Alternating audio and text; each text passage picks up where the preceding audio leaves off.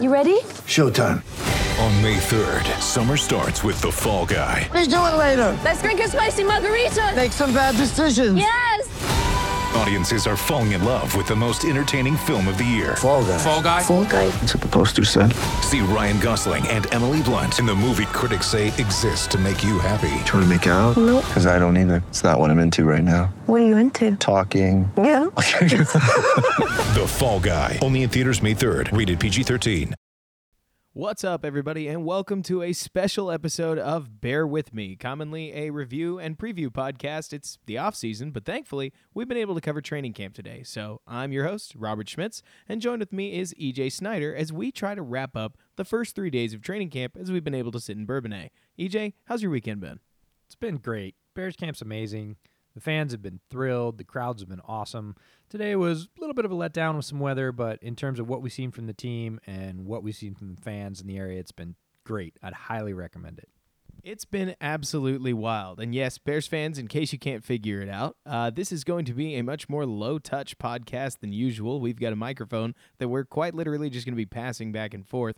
But on this rainy Monday morning and afternoon, about a thousand, about one and a half thousand, somewhere in that neighborhood of Bears fans stuck in or stuck it through the weather, which was rainy and cold in a uh, gosh late July day. It's late July, right?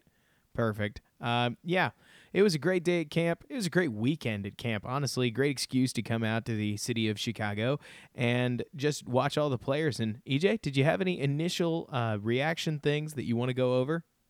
I'd say the biggest one is probably that Mitch is further along than he was last year at this time. The whole team is further along. Uh, there haven't been that many changes. There's certainly some new additions, Mike Davis, some of the new draft picks. Haven't seen all of them yet, but Nagy Trubisky is a relationship that's established. The team understands its offensive role. The defense even seems to be gelling with Pagano's schemes, and if anything, excelling a little bit quicker than you might think. Usually, defense is a little bit ahead of the offense. First day, it looked like that was reversed. Second day, defense turned the tables. Some of that aggressiveness is really showing up in Pagano schemes, and overall, it just looks to be that a lot of the things we thought we thought got confirmed, and it looks like it's going to be a great season. It is awfully nice getting the chance to watch all the things that you have watched on tape and you have thought to yourself, well, shoot, this really should work out this way and that way. That when it starts to show up, even just in training camp, as being true, it is an awfully nice sight to see. Now, you mentioned Mitch Trubisky, and I figure we should let's just give the fans what they want straight out. Uh, fans, in case you haven't read re- re- in case you haven't read reports of training camp, there there's been a uh, a bit of an epidemic of underthrown deep balls at training camp so far from quarterback Mitch Trubisky. Now, EJ and I want to talk to you about that because while that sounds awfully bad, obviously the deep ball is a really important part of Matt Nagy's vertical strike offense. We wanted to make it clear we're just talking about the sideline rainbow ball. We are just talking about lofty balls that are arcing over people's shoulders and into their hands, where, yeah, they're falling short, generally speaking. But it's certainly something that could get ironed out in camp, and I want to hand the microphone over to EJ so that he can explain a little bit about why, while this is certainly something to watch for, and it's not a nothing problem, it's not the end of the world. EJ? So, like I said, we're a lot farther along than we were last year with Trubisky, the offense, his command of the huddle, his understanding of how to get the play in, how to get that out, how quickly the audible came out. Um, the first day we recapped with Jonathan Wood, and he was talking about the fact that it took him no more than eight seconds to get to the line, get lined up, and for Trubisky to start. He looks tremendously in command of the offense. The short to medium stuff on day one was completely dialed in. And we should clarify that longer passes, 15, 20 yards down the field on crossing routes, are hitting guys in the numbers in the hands. They can catch that and run. It's exactly where you want those balls to be. But the one throw that he struggled with is again that deep arc down the sideline when there's a trailing defender in coverage. He's not getting it far enough. It looks like it might be a back shoulder attempt, but there's no reason that you'd back shoulder that throw. With a guy running stride for stride or maybe a half a step, you're going to throw that ball out above him or in front of him. And that's not typically where that particular throw has been placed. So while it might sound like Chicken Little, it's absolutely not. 85 or 90% of Mitch Trubisky, the offense, his throw, his command is really, really good. If there's a place for him to improve over the next few weeks at camp, and as we go through the preseason, if he does get any significant playing time, is that one exact throw deep down the sideline, one on one, man in tight coverage. Get the ball up, let those taller receivers, Robinson, Wims, go get it, pluck it out of the air. Don't leave it short where the defender can, you know, step up or slow the wide receiver down and make himself bring himself back into the play, potentially disrupt that throw. So it's one piece, it's something to watch. It's really early in camp the break right before camp is the one significant break these guys get every year. Good six weeks off between the end of OTAs and the beginning of camp. He's been throwing with Miller in that time, not all the other receivers, so he's still figuring it out. And Robinson looks healthy and more explosive. So I think he'll match that pace as we get closer to the season. So something to watch, not something to worry about. I completely agree. Uh, an example of why that deep ball could be a problem if Bears fans are looking for what that would look like.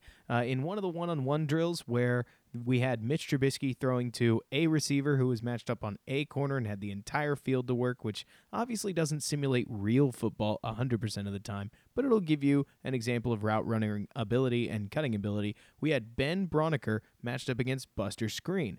And after Braunecker had gotten about a step, maybe a step and a half, but really just about one step on Skrine, uh, Trubisky left the ball short, and Skrine was able to jump up into the air, snatch it out with one arm, and pull it in for an interception. You leave the ball too short, and it gives the DB a chance to make a play on it, obviously, something that Mitch is going to need to work on. That said, a lot like exactly what EJ just told us, Remember that this Bears offense can do plenty of work and it can function in plenty of different ways if it just is able to complete those short to medium range passes and the longer deep crossing routes. Uh, if you're able to get people like Tarik Cohen, Cordarrelle Patterson, Anthony Miller, Javon Wims, and uh, Allen Robinson, Taylor Gabriel, there's just names upon names upon names upon names. That's not even including people like David Montgomery and Mike Davis.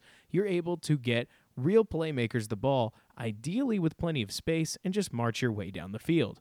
Another thing that I wanted to talk about before we move on to some of the rest of camp, because EJ and I were watching the uh, AFC Championship game last night in our off time, and one thing that EJ pointed out that I thought was really worth mentioning is Mitch Trubisky is under a lot more scrutiny than most quarterbacks. And no, this isn't me trying to just excuse the kid, but remember, NFL completion percentages are about 64%, and we act like every single incomplete pass from Mitch Trubisky is really nasty, something awful, and it is indication that he's going to be a total failure. Remember, even the greats like Tom Brady, though he's aging, threw interceptions in that AFC Championship game. He left throws on the table. It happens. It's part of the NFL process. So we're going to need to find a balance between fair criticism of Mitch Trubisky and lighting him up over nothing things. Things that, while they're important and he needs to get them right, are uh, we basically need to figure out what a fair miss rate looks like for these deep passes. He can't complete all of them. We would like to see it, but he probably won't because it's just hard to do. And most NFL quarterbacks only do it. I mean, if they can do it, what, 50% of the time? Is that a fair number? That That's a lot.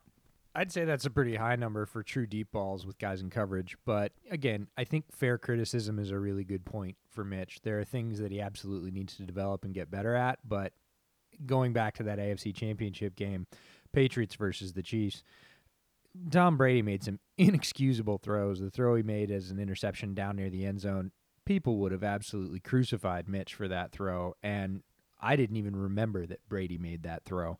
So, you know, Brady's got a lot more rope. He's earned a lot more rings. I get that. But it's a question of lens and how you look at somebody. So, fair criticism is something to keep in mind with Mitch as we move forward. Absolutely. Now, thankfully, uh, training camp isn't just about quarterbacks, and we got to see plenty of other players throughout this weekend. I know there were a couple that stuck out to me, but EJ, I'll lead off with you because I know you did quite a bit of work watching these guys in the draft. Who has stuck out to you as a name that you didn't expect to be saying at day three of camp, but here you are saying it anyways? That's a great lead, and I think even more so than specific players, we can talk about the rooms. We can talk about the strength of the rooms. The running back room is incredibly strong. Got David Montgomery that everybody's focusing on. He's looked very strong in camp. He's had a couple of welcome to the NFL moments, a couple of rookie mistakes, but nothing to worry about. He's competed very hard. His quickness has shown up. His long speed looks a little better in person even than it did on tape. One of my reservations, you know, if you listen to any of my scouting about him. But his strength was never a question. He breaks a ton of tackles, very agile, um, competing hard in pass blocking drills, which is going to get him on the field sooner as a rookie, keeping Mitch Trubisky from getting killed. Um, Mike Davis looks like a veteran. Again, a guy that's going to protect the quarterback. He's working hard on his receiving. He's a better receiver, I think, than Jordan Howard. We know he can run hard as a short yardage back in between the holes. And of course, you got Tarik Cohen, who's electric and a playmaker, an explosive force for this offense. That's a really balanced room right there. You throw in some of the other folks they've got. Kerrith Whyte throws in a nice little added element of surprise. If you run Cordarrelle Patterson as a running back, that's interesting too. They use Taylor Gabriel on jet sweeps the sort of running situation for the Chicago Bears is deep and stacked. And another room we were a little bit more worried about, but after seeing two and three days worth of training camp, the tight end room might not be what we thought it was going to be, but I think there's plenty there. So Trey Burton coming back a little bit from his injury. Adam Shaheen has been up and down. We haven't seen him. He was he was there the first day. He was a bit limited. Missed the second day and the third day now with a sore sore lower back, and unfortunately, that's not a great omen for a guy like Shaheen that's been dinged up. But Bradley Sowell has been a res- revelation in his transition from offensive tackle to tight end. He looks like a completely functional F. Ian Bunting, who I thought was kind of a camp body blocker F type, nothing, has shown a lot more fluidity out there. Dax Raymond's rolling into form. Um, Ellis Richardson showed a little bit more pop down the seam routes, maybe as a potential Burton backup. I think the tight end room is in a better situation than we thought maybe it was, or at least has more potential to be. Now, they're going to have to demonstrate that on grass. And some other questions are still sort of outstanding. Who's going to be the third edge rusher is a big one. Um, is Isaiah Irving going to take the step? Is Aaron Lynch going to rebound? Is Kylie Fitts going to put it together in year two? We didn't really get answers to those questions through the first three days. Um, but what we do know is Khalil Mack is still a monster. Leonard Floyd looks exceptionally quick, and Chuck Pagano is going to bring a ton of pressure, which is going to leave so many guys on defense open for rush capability. Roquan, Eddie, we're going to see all those guys in the backfield this year just blowing things up as a defense because Pagano is going to bring the heat.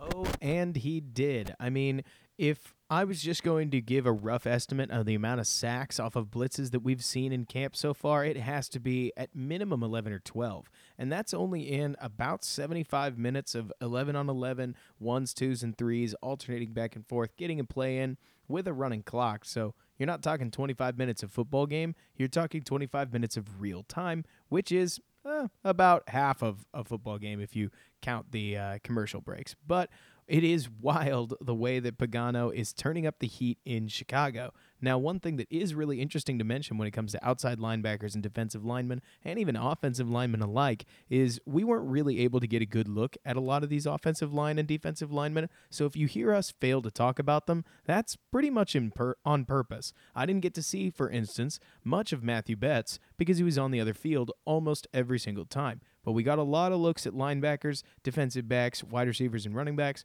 So if you hear us focus on those, that's that's why.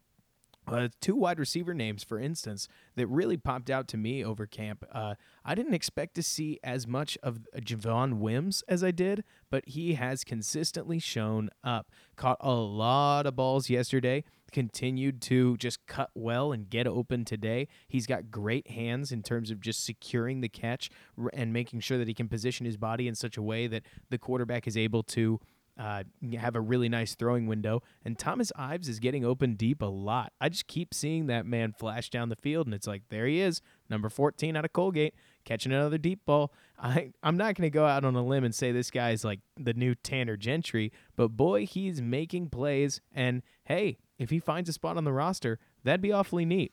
Ellis Richardson's another name that I had never heard of him coming into camp, but I keep seeing him flash downfield. Today, he caught another 30 yard touchdown where he flashed up the seam and then ran uh, for the front right corner of the end zone. Got there, uh, the ball came in, and he secured the catch, slid on in. these are exactly the kinds of plays that you want to see at a training camp, guys, and we've got guys making them a lot of these rooms are shaping up even a little bit better on that under uh, that bottom of the roster level than I certainly expected them to be. But hey, maybe that's partially because it's my first camp. I think there's some of that, and you know, there's some disappointment there too. Um, really wanted to see Riley Ridley. Had heard a lot about his route running. Um, in looking back at his tape, I think the Bears got a steal picking him where they did in the fourth round. Um, he tweaked his hamstring. It's not the end of the world. They're being careful. They don't want to re-injure it, but he was there in street clothes catching balls. We didn't see him. Didn't get to see Ha Ha Clinton Dix again. They're just being careful with him with his knee. It's not a. It's not anything to be concerned about at this point. Um, but it would have been nice to see him out there. Uh, the flip side of the coin is we got to see a little bit more Deon Bush than we thought we might, um, and he looked pretty good for the most part. Not great, not terrible. Um, Duke Shelley looked really good in his limited role. He's aggressive. He looks in place. Um, he doesn't look like he's overwhelmed in any way. Definitely could slot in at the nickel, and we even saw him a little bit at the outside, which I really hope they play him there because he played there at Kansas State and he proved he can. And he's just one of those guys that's got the mentality, despite not being six foot tall, that I think he can take on outside receivers. So there's a little bit up and down there, but you know, for every for every training camp opportunity where the offense doesn't make a play and the defense does, it's still the Chicago Bears. Oh yeah, one uh, to tell a camp story because I I would love to spin a little bit more camp yarn than we have over the last couple of days. Just things that we saw.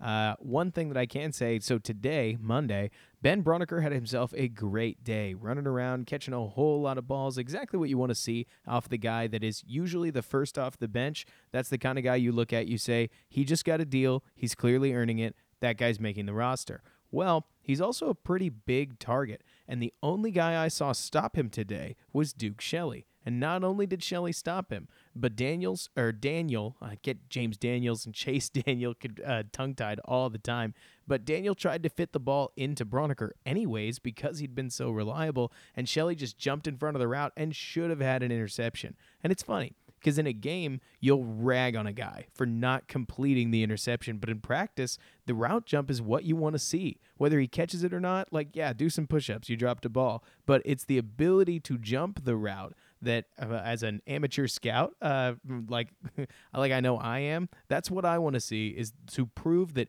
you can get in front of those balls. Shelley's feistiness against these bigger guys is, I think, a real sign of good things to come.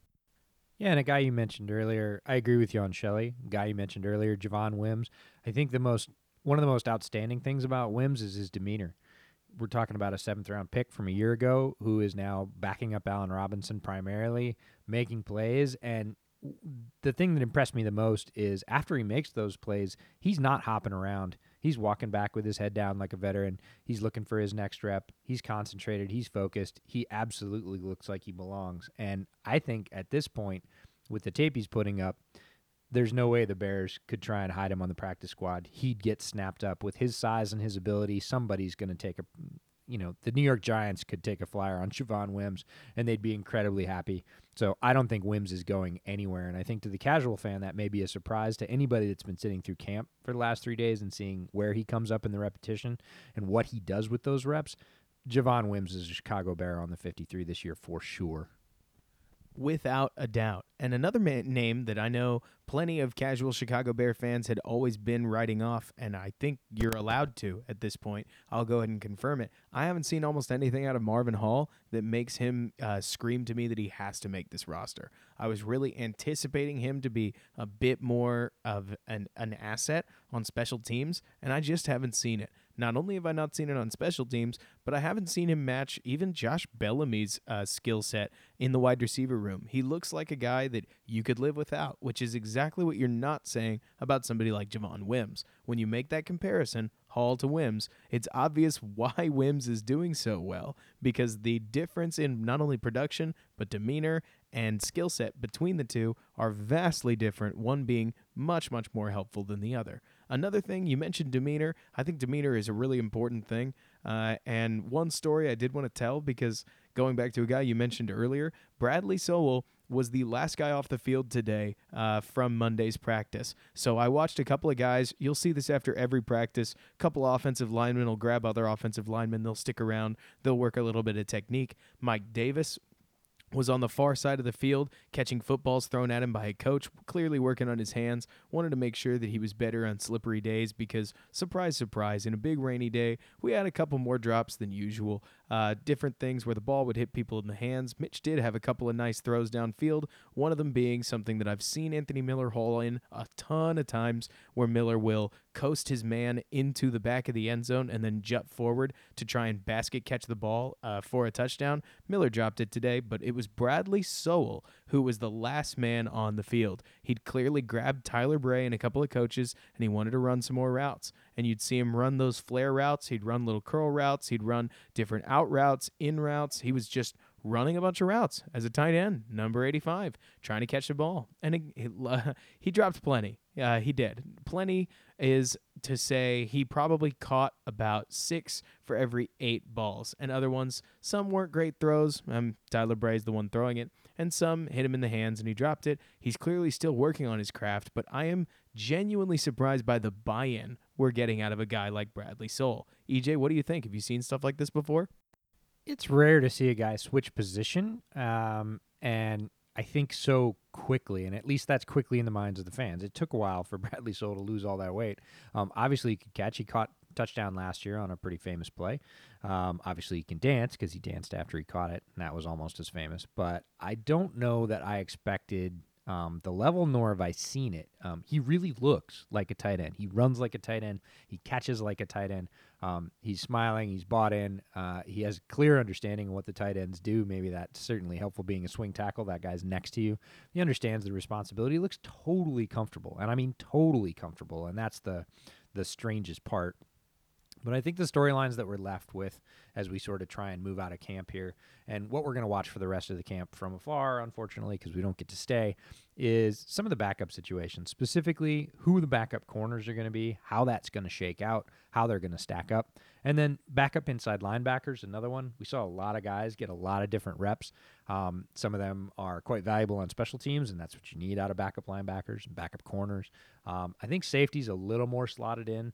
Um, and then that outside linebacker, who's going to be the backup outside linebacker and how many are they going to carry? I don't think defensive line is as big a question, but those those position groups, inside linebacker, uh, cornerback, and then a little bit inside offensive line too. We know who the starters are. Pretty sure we know who the backups are. But again, how are they going to keep those backups? And are they going to play multiple spots or single spots? Those are little things. This team is largely set. I mean, forty probably eight roster spots are locked up at this point. So it's all those little battles that'll be interesting. And then things like individual aspects of individuals' games. Can Trubisky hit that rainbow deep ball with more consistency? Can he lead guys like that? But overall, this is an incredibly stocked and set team. Ryan Pace was out there today, pacing up and down the sidelines, looking at his handiwork, making sure that his charges were were working hard and, and using the practice. They have a surprisingly few number of practices with with the way they've manage the collective bargaining agreement. So the season's going to be here really quickly, and they've got to maximize all these hours, and they certainly did today. But really, it's those bottom of the roster storylines, and that's a good place to be.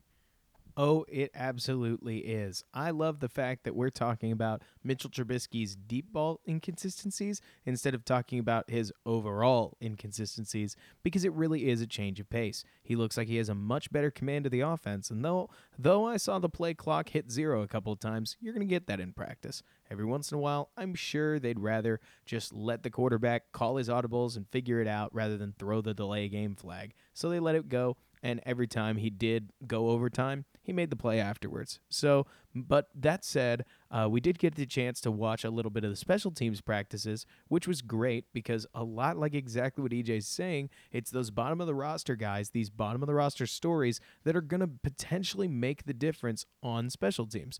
And what I found really interesting is a lot of these veteran guys whose names you know are also the best special teams players. It's something that you don't visibly see a lot because we see one guy, commonly Sherrick McManis, for example, make the tackle on special teams, but Nick Kwiatkowski is quite a special teams player. Kevin Toliver, very stout on special teams. Thomas Ives is getting a lot of work on special teams, but we'll see if things like that can turn into much for these kinds of players because other rookies like Kerrith Whyte also seem to struggle when they practiced a whole lot of gunning, uh, both gunner and gun blocking, uh, with the two guys blocking somebody on punt coverage. They worked a lot of punt coverage today, but I can't wait for the first preseason game, if for nothing else, just to watch all the special teams, watching all the kickoffs, punt coverage, and everything like that. What do you think uh, going forward are things that not only people should be watching for in the preseason, but as we approach the season, other storylines besides the ones we've already discussed that just need mentioning?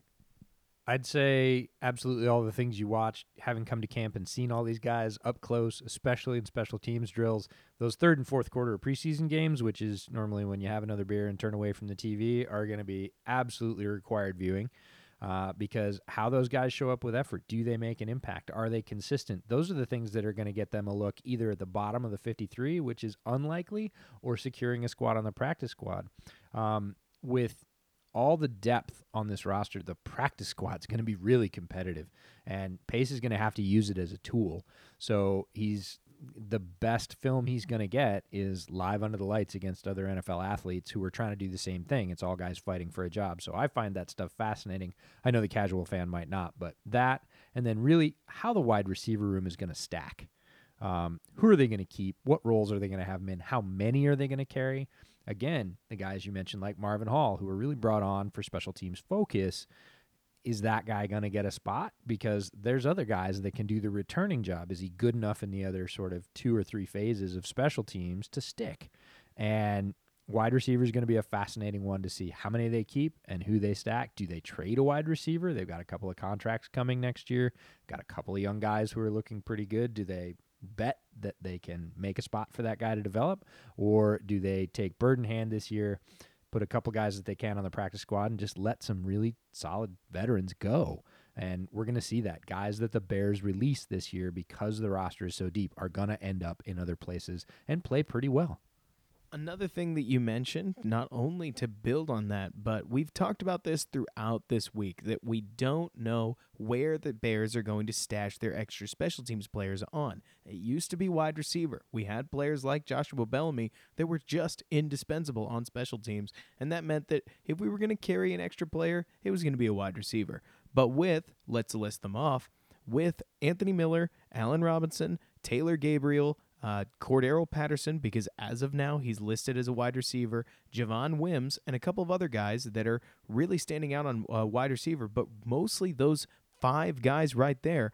That could be a more limited position group than we came into camp thinking it was, and it makes room potentially for a player like Ryan Nall, who didn't do anything spectacular today, but it was a rainy day, and he was really, really good over the last two games or days of training camp it's going to be wild to see who ends up sneaking on the roster because I do think there are going to be a, a, couple of players that we look at and go, whoa, I didn't think they'd actually make it, but I guess they did.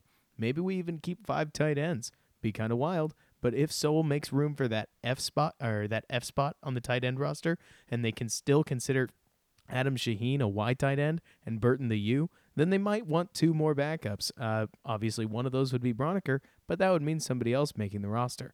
There's a lot of storylines that we'll get the chance to follow, and I just hope, for goodness sakes, that they let David Montgomery run a little bit in live hitting because watching that guy's balance has been outstanding. His snappy cuts are crazy, but I want to see him peel a couple of players off of him, if just to appease the fan in me. He's obviously, and this is something that I think is complicated. I'm sure EJ, you can talk a little bit to this. One of the most unusual parts about being at training camp, if you've never been there, fans, is that there is no live hitting. It's basically two touch with pads in many cases. And that means that guys like David Montgomery, whose entire skill set revolves around peeling guys off of him and making plays among hit- hits, you just get to see a taste of what they're going to be able to do. But rest assured, the with the way that he's cutting and the way that he's starting to see the field when he holds the football, he looks like he's going to be a dangerous running back in the minimum this year, let alone certainly the, the next three or four years. Yeah, Montgomery's as build. Um, feet are great. Uh, agility looks really good. Um, very solidly built guy and competes in pass pro drills where you do get to see some contact. Um, they'll bring in an individual linebacker to run against an individual running back, and the whole idea is to get to the bag dummy that's representing the quarterback. And those are very competitive drills. They started off with those yesterday. And Montgomery, although Roquan Smith got him with a pretty good arm over Ole move and sort of gave him the hey, Rook, this is what it looks like when somebody fast comes after you moment. The other drills, he stacked guys up. He is not interested in letting people come back to the quarterback. And again, it's that physical nature of his game. And even in the running periods when he was busting through those little two hand touches in the small slots and people were sort of letting him pass, it didn't look like he wanted to get any less contact. He craves contact. He's solidly built. He knows how to use it. He runs angry. Montgomery's going to be fine. And one note that I don't think we've brought up in any of the other pods is Montgomery has run all the special teams drills, which, you know, eventually when he's the starting running back for the Chicago Bears, which I fully expect will happen at some point either this year, probably this year. Um, he's not going to be doing that, but right now the coaches have him in every special teams drill, and he is not loafing through those drills as any kind of anointed star. He is working his tail off in those drills. And it just speaks to the kind of player he is. That's his deal. Um, and he's going to bring that to any role he has, including the starting running back role. I think Bears fans are going to love David Montgomery. I totally agree. Very high on this kid. I'm. uh, I don't know about trading up ever. Uh, you, but it certainly looks like it was a good decision in this case because we've got the running back that we believe can make the Bears offense go in a way that Jordan Howard couldn't. One storyline that I know I want to mention because while uncommon, it's true. I do think the Bears corner situation is going to be one to watch for, not only this season, but next season and certainly heading into the draft. Because when you watch these guys, Prince Amukamara and Kyle Fuller just look different than the rest of them. You can clearly tell they're the starters, but that's not an anointment thing. That's a their play is that much better thing than anything else. Buster Skrine is solid, and Shelley's got a lot of work to do. He's raw in in quite a ways, and he needs to pick up that experience. Corner in the NFL is a very complicated position, and while he's got the athletic talent, like things he clicks and close well, he fights for the ball, certainly plays bigger than he is. That's all good, but you obviously when you when you're in the NFL, eventually you're going to get matched up with somebody, and you have to be able to defend them. And if we're going to start Shelley, Bears fans, before you get too excited, that means he's going to have to face somebody like Odell Beckham Jr. in the slot and cover that guy. And if you don't trust him to do that, then you're going to put in somebody like Skrine, who's at least going to be able to give you a chance if he's able to get the jam off. I'm very curious, EJ. What do you think about the corners so far? How have they looked in camp? I think the corners, like you said, the outside corners are set in Fuller and Amukamara, but there's not a lot of depth behind them. And I've talked about that on my own show, Bears Over Beers, with my co host, Jeff Berckes. We talked about that lack of a great outside corner, and there's a lot of hope in a guy like Kevin Toliver. From the camp reps I've seen from Kevin Toliver, I don't think he's the next big outside corner for the Chicago Bears. And I don't know if that guy's on the roster either. Michael Joseph from Dubuque has showed a lot of physicality, a lot of aggressiveness. I don't know if he has the refinement to stay with folks on the outside week to week in the NFL. So I'm not sure that guy's on the roster, and that makes it an interesting position. The other thing is the upcoming draft looks like cornerback, it's really early, is probably the second most loaded position group. So there's going to be guys out there to pick who have that kind of talent, who are a1 or you know 1B outside corners who really are guys that are going to hold up week to week outside guys that are coming out of you know DB University or LSU as it's known um, that's that's the kind of thing that storylines you're going to watch but the Bears are in a, a little bit of a precarious position with outside corner if they get an injury to Fuller or Amukamara there is that drop that you talked about um, there is going to be a, a leveling in play that um, Bears fans aren't really going to like that much. Now on the inside, lots of options, lots of guys running around on the inside. They've got Skrine as the veteran presence. Looks like Shelley can absolutely contribute there and probably will make the roster, I think. But you know, so inside a little bit better than outside, or slot better than outside or boundary corner. Boundary corner is a little bit precarious right now. It's certainly going to be something to follow because one of the most interesting things that I think the Bears have done to set themselves up, and this is not to counter everything I've just said, but the surprising depth at the outside corner spot might just be Buster Skrine himself. And one thing that we've seen consistently throughout this, and I want to spend the last little bit of this podcast talking about scheme and the way that uh, Pagano and the players have lined up. Uh, we've seen a lot of single high looks where we see one deep safety, whether it's Deon Bush or Eddie Jackson, is kicked way back, probably 25 yards, 20 yards off the line of scrimmage, and eyeballing it, it's somewhere back there, pretty far off. And the other safety is right up at the line. Commonly, whether they're in the slot, whether it's in some kind of a zone that they're going to then kick back in a hybrid uh, zone thing over at the 10 15 yard region but we see a whole lot of one safety way up high and the other way down low. Could be to support people in the slot. Could be that we may look at safeties potentially taking some of that slot corner role should things go way south. But Buster Skrine has uh, four years at Cleveland of starting outside corner experience where he played pretty well. So it's not totally new to him. He might be on this roster to play sort of a super depth position, even should Shelley get hurt, that he could say, I played four years in New York as a slot corner. I played four years in Cleveland as an outside corner. I can do it at the minimum level, at least. And that could work for me. What in Pagano's scheme have you seen besides just saying he blitzes a lot, which we've now said three days in a row, has surprised you in ways that are positive? And what do you think he's done that's been maybe a bit too outside the box and might just be a camp show? I don't know that we've seen enough depth to sort of answer that second question about what really doesn't work. That's going to be an acid test sort of thing that, you know, look, all coordinators, offensive and defensive, are going to run a couple plays that you're going to say that was a terrible idea after the fact. But in camp, it's that multiplicity. It's that we've seen different guys lined up outside. We saw Duke Shelley lined up outside. We saw Stephen Denmark lined up outside. Um, as far as the corner positions, we see the safeties down near the line. We've seen both outside linebackers stacked to one side and the defensive line shifted to the other side to give it a sort of five man front look he's going to bring multiple looks. And right now, he's just seeing where guys fit and what they do well because he has to learn the players as much as they have to learn him. They have to learn the scheme as well. But he's he's probing right now. He's looking for which guy can blitz, which guy can bring a rush. Um, we saw Roquan rush. We saw. Um, uh, Iye Egbuniwe have a couple of successful rushes at the end of practice the other day, blitzes that got home. Um, he's going to bring pressure from all over the place, and we've talked about that. But it's these multiple looks and alignments, almost like a five-two, um, multiple guys at the outside corner spots, safeties with real depth differences, which Bears fans aren't too used to. We've played two safeties relatively within about five yards of each other for most of the snaps. These are true single high looks. Um, and I think they have the ability to do that because they've got two guys back there that can play single high. Haha and Eddie both have that kind of experience. So Pagano's just seeing what he's got in the bag and what they do best. And then hopefully, if he's the coach we all think he is, he's going to put them in those spots to succeed. But those spots are going to look a little different than what Bears fans have seen. And I think that's going to be fun too.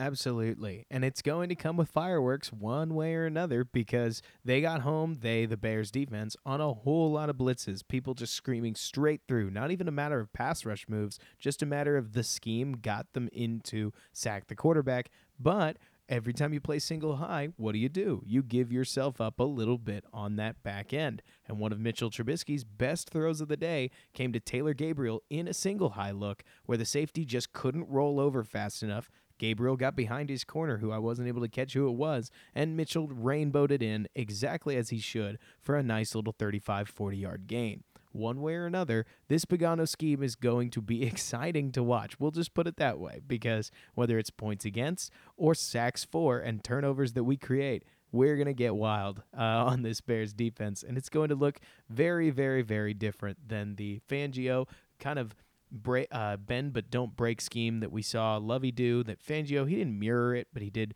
very similar things. Um, and it did make things dull. Certainly, the talent on the Bears defense just oozed out of Fangio's scheme. But Pagano's going to scheme some crazy stuff. And Bears fans, hold on to your hats because it'll be a wild ride. Now, before we get out of here, because I know I'm headed back to Dallas pretty soon, EJ, and you're headed back to Seattle, what are some names that you don't think have come up enough that you want just a second to talk about? Anybody come to mind?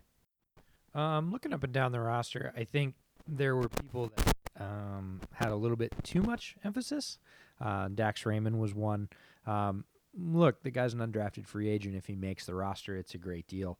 Um, but more likely he might slide onto that practice squad. If he shows out on special teams, he could be there. Um, trying to think about other folks that really showed out. There are some folks in the linebacking corps. Uh, people might have forgotten about some CFL guys. James Vaughters uh, is one. He showed up a lot at the outside rushing spot. Um, Kevin Pierre Louis is a sort of league veteran. Uh, has been around uh, came out of Boston College, I believe, has played some serious special team snaps, was most recently a Seahawk. He looks really good on special teams, of course, that's his bread and butter, but he also looked pretty good in the base defense the other day, playing middle linebacker. And again, that backup inside linebacker. Jameer Thurman is in that battle as well. Josh Woods, a guy from Maryland who was a safety and now looks kind of not sure whether he's an inside or outside linebacker the way they list him, but they put him in both places. Athletic guy who's made a little bit of noise. Um, you mentioned Ives at the top, a receiver from Colgate. Big guy, but making plays with his opportunities, playing with the third team and catching balls from Tyler Bray, but catching a lot of them and getting open all the time. So, and then there's a lot of guys on the defensive line. We didn't get to spend a lot of time with defensive line. They were almost always the farthest position group away from us. Um, but there's a lot of guys there, young guys. I want to see if we have anything. Are they going to crack a spot on the 53? They're probably not. But I'd like to see if they flash at all. And that's tough to do until you really get into those fourth quarters of preseason games. Um, one of the guys I really liked out of North Carolina is Jalen Dalton. Big guy, 6'6", 300 interior lineman, defensive tackle from North Carolina, but has great speed. Popped on one of the highlights I watched where he ran about 30 yards downfield and grabbed the guy from behind, and I thought, how big is that guy? 6'6", 300, and he can move like that. So some interesting guys like that, but can't really report anything from camp. Would have loved to come away with a nugget on some of those guys, but just didn't get a chance to see him enough. So it's a good reason to watch the preseason games. Oh, yes, it is. It definitely is. And another thing to watch the preseason games for, if you're looking for more reasons, Bears fans, is the kicker competition, which you know I can't get off the podcast without talking about the kickers. So, Elliott Fry had today. Uh, if you haven't been following, the Bears have generally seemed to give each kicker one specific day. Uh, the first day of camp, Saturday, that was Fry's day. Then yesterday was Piñeiro's day. Both went seven for eight from everything that we saw. Piñeiro showing a bit stronger drive in his kicks. Today, it was Fry again, and he missed two this time. Not only did he miss two, but he had uh, one that was wide left and one that was short outright, which is not a problem you're going to get with Eddy Piñeiro. Not only that, but the first one that he made, about a 48 yarder, oh boy, it didn't have any more distance on it than just that 48 yards. He kicks the ball very, very high for a kicker. It certainly seems to have this very nice arc on it instead of having a line drive trajectory that you're more accustomed to if you've been watching Eddy Piñeiro at all. And that kind of worries me uh, given how windy Soldier Field can get the higher you kick that ball and the longer that it takes, because it really does take quite a while for Fry's kicks to uh, get all the way through the uprights, you're giving the wind, any wind that you experience in an NFL stadium, a chance to affect that ball. And in the playoffs, you're going to get plenty of those. Um, and so. I don't know if that's something that really is going to factor into the kicking equation. Uh, he's generally reputed to be a slightly more consistent kicker than Eddy Piñeiro is, but Piñeiro's drive obviously gives him an advantage on simple things like kickoffs, where he was just banging those balls all the way through the end zone every single time, uh, compared to somebody like Fry, who I would imagine is not going to be as consistent at that. But can Piñeiro convert the big one? I guess we'll have to wait and see. Any uh, any thoughts on the kicking situation, EJ? As well as it started off, Fry was, you know, seven of eight or eight of nine or however many. He missed one, I think, on the first day. Uh, there are conflicting reports whether he made them all, missed one. Anyways, most of them went through. About half of them looked driven. About half of them looked, mm, I don't want to say popped up, but definitely that higher arc. More backspin on him. He got underneath them for sure. And the ball didn't have a great sound when he kicked it. Now, to be fair, his snaps were not great. He had snaps that came in that were both high and low. He managed to make all those kicks despite that. Uh, Piñeiro's leg looks completely different. The sound of the ball coming off his foot is completely different. We talked about that yesterday. Definitely has more drive. His kickoffs are absolutely more powerful. Had a very similar result. So that's great that we can talk about two Chicago kickers that made you know 85 or 90 percent of their kicks. That's that's great, but we may not be done here yet. Um, if one of these guys survives, I think it's Piñeiro just because of that strength of kickoff, as long as he doesn't start missing a lot of field goals. But there are other kicking battles around the league. There's one in Cleveland and there's one in Baltimore. Um, the loser of either of those battles could be in play. Pace and his staff, I'm sure, are monitoring those. Um, they could bring another leg in. Um, kickers are notoriously mobile. Uh, they move from team to team, and I don't think there's anything stopping the Bears from bringing in competition if they don't think Elliott Fry is going to hold up, or if either kicker starts missing kicks um, rampantly or rapidly. So we may not be done yet with the kicking competition. I don't think it's time to anoint anybody. I think Piñeiro's the better look early on, but hang on, this one's probably not done yet. Completely agree. I mean, we're sitting here on the third day of practice, having watched one kicker twice, the other kicker once, and the guy with the stronger leg is the easy one to choose. But exactly like you mentioned, our kicker very well may not be on the roster at all. So it'll be interesting to see what the Bears are able to do from here in terms of scouring the waiver wire and finding somebody else as different people get cut all throughout the rest of the preseason. Wild to think that the season's right about to start, totally right around the corner. Well, that's it from our Windy City coverage of uh, the training camp for the Chicago Bears at Bourbonnais. Uh, I'm about to head in the car and drive back to Dallas, but before I do, EJ, where can they find or where can our listeners find you, and what is it that you would say you do?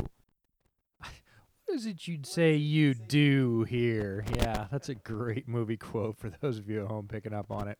Um, I'm the lead draft analyst for Windy City Gridiron, uh, so very busy during draft season, UDFA season, and preseason when those players are really being highlighted. But for the most part, you can find my work on Twitter. I'm at the Draftsman FB, as in football. That's where the majority of the stuff is. You can scroll back through there, find most of the camp coverage. Um, thanks so much to the new followers over the last couple of days. I've picked up 100, 150 new followers, folks who are hungry for camp coverage. Uh, combination of these podcasts and the Twitter feed. So it's been a blast. Thanks so much for following along with us. If you ever get the chance to come to a training camp, even if the Bears aren't your team, head to your team's training camp. Uh, it's a great experience. Tons of stuff for the fans. Real cool interaction with the players. I actually walked in behind Bradley Sowell's wife and daughters today. Just a random thing. You turn around, there's three little girls wearing custom Sowell jerseys with his new number, and I was like, that's got to be his family, right? Um, so just fun stuff like that. So great camp stories that come out of it. Great memories. Great time spending time with all my uh, WCG teammates and getting to meet most of them in person for the first time, which was also awesome. So great times. Can't wait to do it again, but keep it locked at WCG. We'll have lots of training camp coverage, even if we don't have people here every day. Seriously, it was so much fun getting the chance to not only meet everybody, but interact and thankfully record live so that we didn't have to go over Skype. We could just sit a microphone down in the middle of the living room because, if for those of you who don't know, we actually rented an Airbnb right near Bourbonnais' uh, training camp facilities in Olivet Nazareth uh, University. Hope I pronounced that right. But yeah, Bears fans, you can find my work at, uh, at Robert K. Schmitz on Twitter. You can also find some various breakdowns on YouTube. Hoping to put up a couple of more of those, but the video ones take a little more effort. And as we start to approach the season, I'm still trying to figure out ways to make content fast. But hey, aren't we all? Uh, but it's been a great time covering camp. Hopefully, I get to do it again sometime. It's seriously been a blast. And thank you so much for listening. Thanks for hanging it with an unusually formatted podcast, but hopefully, you got something out of it. And until next time, Bears fans, bear down. And thanks so much for bearing with us.